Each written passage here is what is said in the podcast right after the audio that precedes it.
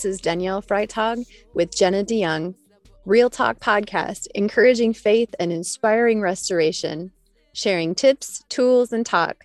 We're exploring a biblical worldview that empowers and prompts faith in action.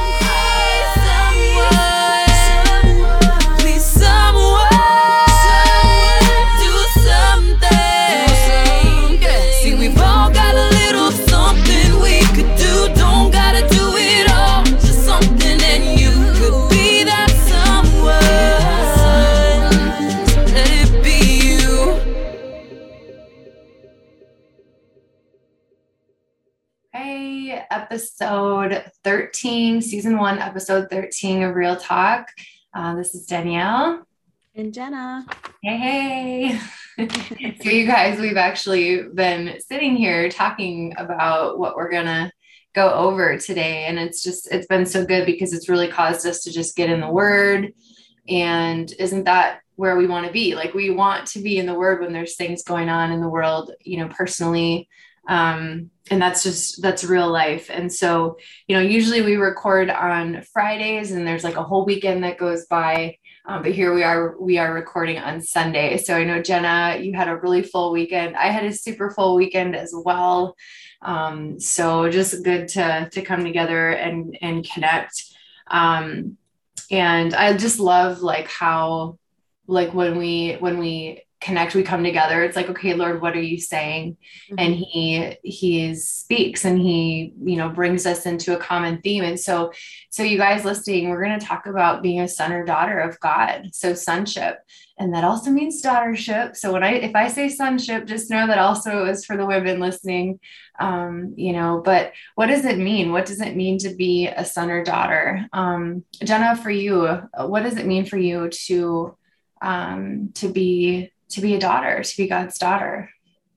Yeah, I just think about um, this phrase I have written on my wall in my garage, and it says it just says adoption to sonship, you know. And you know, when I think of God, when I think of Jesus, the Holy Spirit, the Trinity, I just think of family. You know, I just think of this is my home. Like these um, God is my home and it, and it's it, God is a person, right? Jesus is a person, the Holy Spirit's a person, but I just think of like these are my people, this is my home, this is my safe place, my safe house, my place of refuge. Um this is where you know, this is who teaches me. This is who guides me and leads me. It's like literally everything, right? And yeah. you know, I just you know, this weekend I got home and I just, I was so happy. I was so overjoyed to have a place where I felt at home, you know? Yeah. I could just come before God and, you know, release any heaviness or any burdens and just find that peace. Um, yeah. But and that's a promise that we receive in Christ when we are, like you said, there's that adoption. Let's talk about that just a little bit more about about being adopted, you know, into the family of God, because there's there's actually quite a bit of, of scripture on that. Um, and I think it'd be good. Let's kind of pick that apart a little bit because what what a beautiful thing that when you do come into the family of God and you become you you a believer, you believe in Jesus Christ, you know, as your Lord, your Savior, um, you you have been grafted in and brought into the family of God. And what a beautiful thing. Um, but what are some of the scriptures? I was just trying to, you know, look up a few. Is that um, for as many as are led by the Spirit of God, these are sons of God. Um, I think that's John, John 20. There's just there's so many different scriptures about about being adopted into the family of God. Um, do you have any that you want to share, Jenna? Yeah, I had Ephesians 1 5, and it says, He predestined us for adoption to sonship through Jesus Christ mm. in accordance with his pleasure and will. Okay, we use that's so good. We read it again? Yeah. he predestined us for adoption to sonship through Jesus Christ in accordance with his pleasure and will. Mm-hmm. So good. So isn't that so like reassuring to know that's like it's the father's will for you to be a son or a daughter. Like yeah. And to keep that perspective when we come into relationship with other people. that it's the father's will for you to be a son or a daughter you know yeah, yeah. that's such a beautiful thing mm-hmm. and and um and that it's predestined. Like this is god knows. Like he there are there are predestined sons and daughters who are his special possession. I mean his his inheritance and our inheritance is is jesus. You know he's he's he's the the goal. He is the destiny. He he is the inheritance.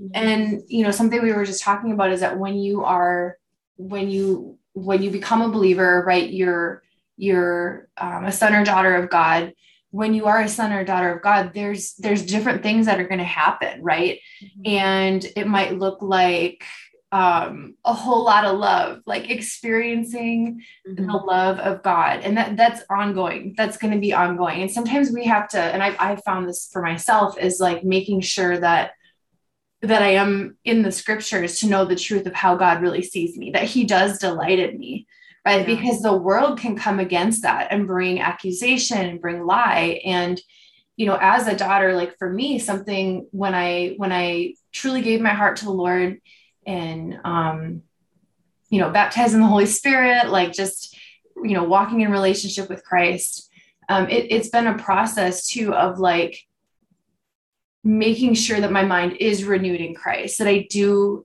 know how he sees me because there are the accusations but along with that too you know being a son or daughter there's also correction right so there's um there's of course the ongoing love of god but when a parent loves their child, mm-hmm. they're going to correct them too. Right. You know, so are we ready to talk about correction? Maybe we should you touch on the other. thing about the Lord is is that like it doesn't have to be the super heavy thing. You know, yeah. the Bible says that He brings correction to his children because he loves us. And you exactly. think about your own, like if you're a mother or if you're a father, you think about your children, you think about if you never corrected them and you just allowed them to do whatever they want. It's it's not what's best for them. You know, we are older, we are wiser, we, you know, we know things that their their little bodies, their little brains don't, you know. And so I just think that there's such a revelation like when you become a mother or when you become a father because you get this whole picture of like there's nothing that my daughter or my son that can do that's going to make me love them any more or less like that's just it's there like you know and nothing's going to change that um but yeah there are times and you know another word for correction is training like yeah. god's training us and there's so much grace and there's so much um love in the training. It's not like he's up there angry and mad, but he's doing it because he loves us and he wants what's best for us. And um, it, it's like a guiding, you know. I, I mm-hmm. like the word training. Yeah, really yeah, do. yeah, yeah, um, definitely.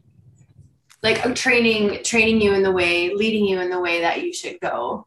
Mm-hmm. Right. It, it, I I actually get this picture of like like okay so just recently Hadassah started walking right and like i'm really trying to encourage her to to walk but when we're walking through for example like walking up to a place or um, we get out of the car most of the time i'm holding her but every once in a while i'll set her down but i'm going to hold her hand mm-hmm. and walk with her because i she you know i don't want her to like go off somewhere that's not safe for her so mm-hmm. i almost get this picture of like the the father leading you and guiding you because because he knows all things and he can see what you know down the road of what's going to be good for you and what's not going to be good for you and so there's that gentle leading and guiding which you know thank goodness for the holy spirit mm-hmm. yeah and i think that you know when we receive correction from god like i just think about his nature and I think about all the times that I've see, received correction from God, it's been in, in such a loving way. And we were just talking about this earlier about how, like, when we receive something, so whether, you know, we're going to be talking about, you know, peace in a little bit, but when we receive correction, we receive peace from the Father, um, then we're meant to carry that, you know. And so there's this receiving correction from God, like ourselves, but then there's also this way that we can carry um, and we were talking about matthew 18 earlier on this is something i feel like i want to challenge the body of christ to really dig into and say hey are we doing this? Because it, it really burdens my heart when you know matthew 18 talks about you know if you feel like someone has missed the mark or someone has um you know there's an offense or there's a sin or they've done something against you there's a proper way to handle that. And that's to meet with that person one on one and as listeners and and to myself i say do i do that? Or do i go and do i talk to everyone else in the church about it except that person? Because those are yeah. two totally different things you know? And so you know when god wants to correct me he doesn't go to everyone else. He comes straight to me, right? And he yeah. says, Hey, Jenna, uh, there's something I need you to work on here. I don't want you to argue. I don't want you, you know what I mean? He, mm-hmm. he speaks to me. And so that's what I love about the living word of God is that it just it gives life and it's so like there's just an answer for everything and it just shows us exactly what to do in in peaceful ways in peaceful ways. Exactly. And it does it reminds me of being a peacemaker. And in like you said matthew 5 the beatitudes jesus says he said blessed are the peacemakers for they shall be called sons of god. Right? So may we be peacemakers in all that we do. When we come into sonship and again that also means daughtership but when we come into um, being a child of God, it means our life is going to look different than the way that the world does things. Mm-hmm. The way that the world does things, right? Someone, like, if there's a problem, what I mean, a way to uh, stir up dissension and a way to stir up stuff is is to do it the opposite, right? And so that's yeah. why I love that, though. Like what you say in Matthew, Jesus talks about if your brother sins against you, go and tell him his fault between you and him alone right so may we may we get better at that and going to each other one on one and you know the reason he's teaching this is because he knows if it's done the other way it's just gonna it's gonna stir up stuff. And we we want to be peacemakers mm-hmm. right? And then i love it too because he goes on and he gives more instruction. Like mm-hmm. if he does not listen to you take one or two others along with you that every charge may be established by the evidence of two or three witnesses. Right? And i always think i was just telling you this i always think of like bringing an elder bringing bringing someone um, who maybe has walked with you right mm-hmm. um, maybe is a little bit more mature in their in their faith walk uh, but then it goes on even further if he refuses to listen to them tell it to the church like whoa then then you're bringing in you yeah. know you're probably bringing in others but you're doing it in a way that is it's out of love it's not out of i'm i'm like I don't know how to handle this. I'm going to tell everybody else. This is a little bit different. Right. And then, it, I mean, it goes on to say a lot more of what to do, but I love that. And I agree with you. Like, thank goodness that the word gives us instruction. Like, as a son or daughter of God, we get to live our lives in a way where Jesus is Lord over everything. And that's where I want so many times for my soul to come yeah. into alignment with Christ, with the mind of Christ, because do I still do I get frustrated and blow it sometimes? Yes. I am mm-hmm. still working things out and we've talked about this, you know, where it's the most difficult sometimes and that's where you know I I'm like okay Jesus like help me I want to be a peacemaker I want to be loving um, sometimes with those closest it's the most difficult you know but that's just that's the reality but thank goodness we do have the Holy Spirit leading us and we can because of Christ, we can be peacemakers. And he he gave us the best example. You know, think about what Jesus did. You know, yeah. he laid his life, yeah, laid his life down. Mm-hmm. And so we can too. Even yeah. it means, you know, I'm like, sometimes I'm like, Jesus, like muzzle over my mouth, like, mm-hmm. you know. Um, you know, I want to read this Bible verse because you shared this with me last week and it was such good timing. But I feel like, um, you know, when we start to follow the Lord, we start to learn truth and understand truth. Um, I don't know about you, but like for me, it's almost like you want to stand up and you want to be this loud voice, like, this is the truth. like, you know what I mean? And you want to like, and when people argue with you, you're going to argue back because it's like, it, it's not really an arrogance of like I know I'm right, but it's like this is the Bible. This is what's true. Same yesterday, today, tomorrow, like you know. But um, you shared this. There's the but. The but's important here. I, yeah, I, I know where you're going. So in two Timothy, let's see, two Timothy two verse twenty three, it says, "Stay away from all foolish arguments, for these disputes will only generate more conflict." So don't argue because it's just going to, you know, like yeah. you reap yeah. what you sow. There's just going to be more. For like, true- like don't oh go go ahead. I was gonna say like don't argue about like things maybe that are happening in the world today because there's a lot to yeah. argue about, right? There really is. We don't need to name anything. Like yeah, but there's a lot you could argue about right now. Yeah. Anyway, go ahead. Okay, so good.